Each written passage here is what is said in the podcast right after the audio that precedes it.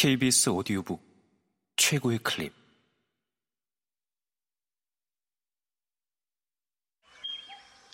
KBS 오디오북.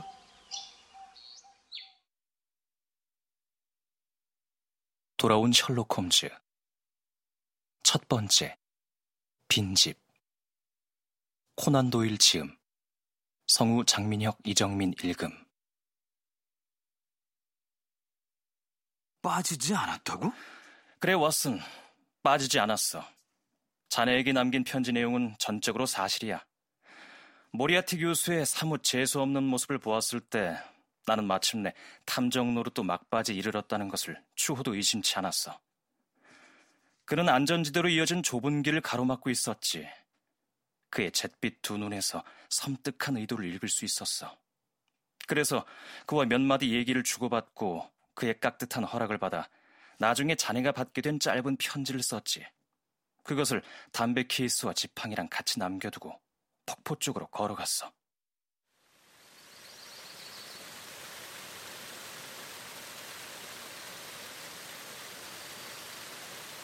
모리아티가 뒤따라왔지.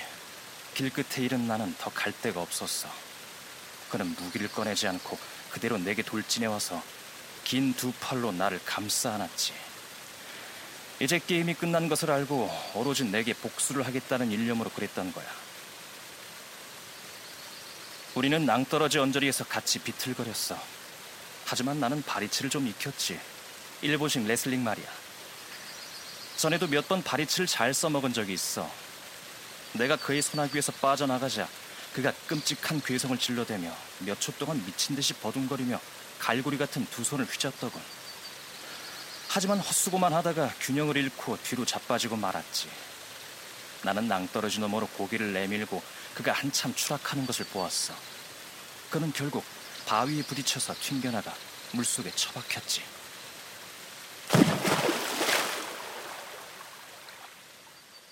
나는 홈즈가 담배를 뻐끔거리며 풀어놓는 이야기에 넉넉히 귀를 기울였다.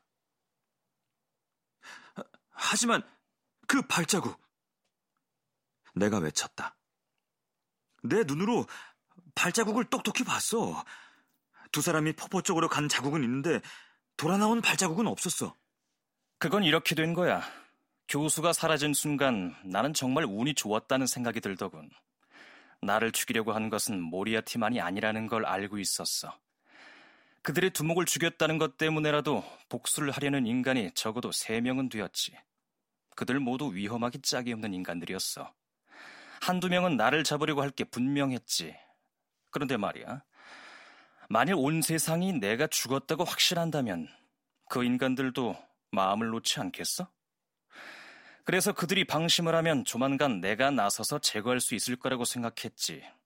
그렇게만 되면 그때 내가 아직 저 세상에 가지 않았다고 선포해도 될 테고. 내가 번개같이 머리를 굴려서 그 모든 생각을 마친 것은 모리아티 교수가 라이헨바흐 폭포 바닥에 닿기 전이었을 거야, 아마. 나는 벌떡 일어서서 뒤쪽 바위벽을 살펴봤어. 그 점에 관한 자네의 그림 같은 묘사는 나도 몇 달 후 아주 흥미롭게 읽어봤지. 자네는 그게 깎아지른 바위벽이라고 단언했더군. 하지만 말 그대로 깎아지른 건 아니었어. 작은아마 몇 군데 발 디딜 때가 있고 선반같이 튀어나온 데도 좀 있었지. 분명 벼랑이 워낙 높아서 끝까지 올라가기는 불가능했어. 하지만 젖은 길을 돌아가면 발자국이 남을 수밖에 없었지. 지난날 비슷한 일이 있었을 때 그랬던 것처럼 신발을 거꾸로 신고 걸을 수도 있었지만 발자국 세 벌이 찍혀 있어서는 속임수가 들통이 날 게 뻔했지. 통틀어 볼 때 위험을 무릅쓰고 벼랑을 기어 올라가는 게 그나마 최선이었어. 그게 즐거울 리 없었지.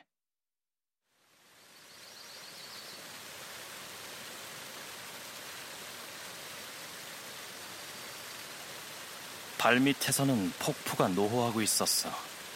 귀신을 믿지는 않지만 나락에 떨어진 모리아티가 나를 향해 절규하는 소리가 들리는 듯 했지. 까딱하면 목숨을 잃을 판이었어.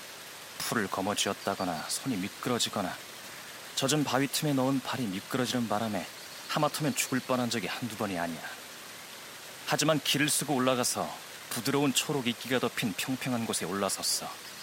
거기서 남의 눈에 안 띄게 누워 아주 편안히 쉬었지. 딱하게도 자네와 함께 온 사람들이 내가 죽었다고 생각한 것을 부질없이 조사하고 있을 때 나는 거기서 팔다리 쭉 뻗고 있었던 거야.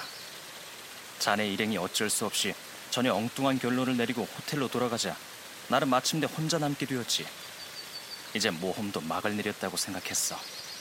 그런데 아주 뜻밖의 일이 일어나서 아직도 놀랄 일이 남아있다는 것을 알게 되었지. 위에서 떨어진 커다란 바위 덩이가 쿵쾅거리며 내 옆을 지나간 거야.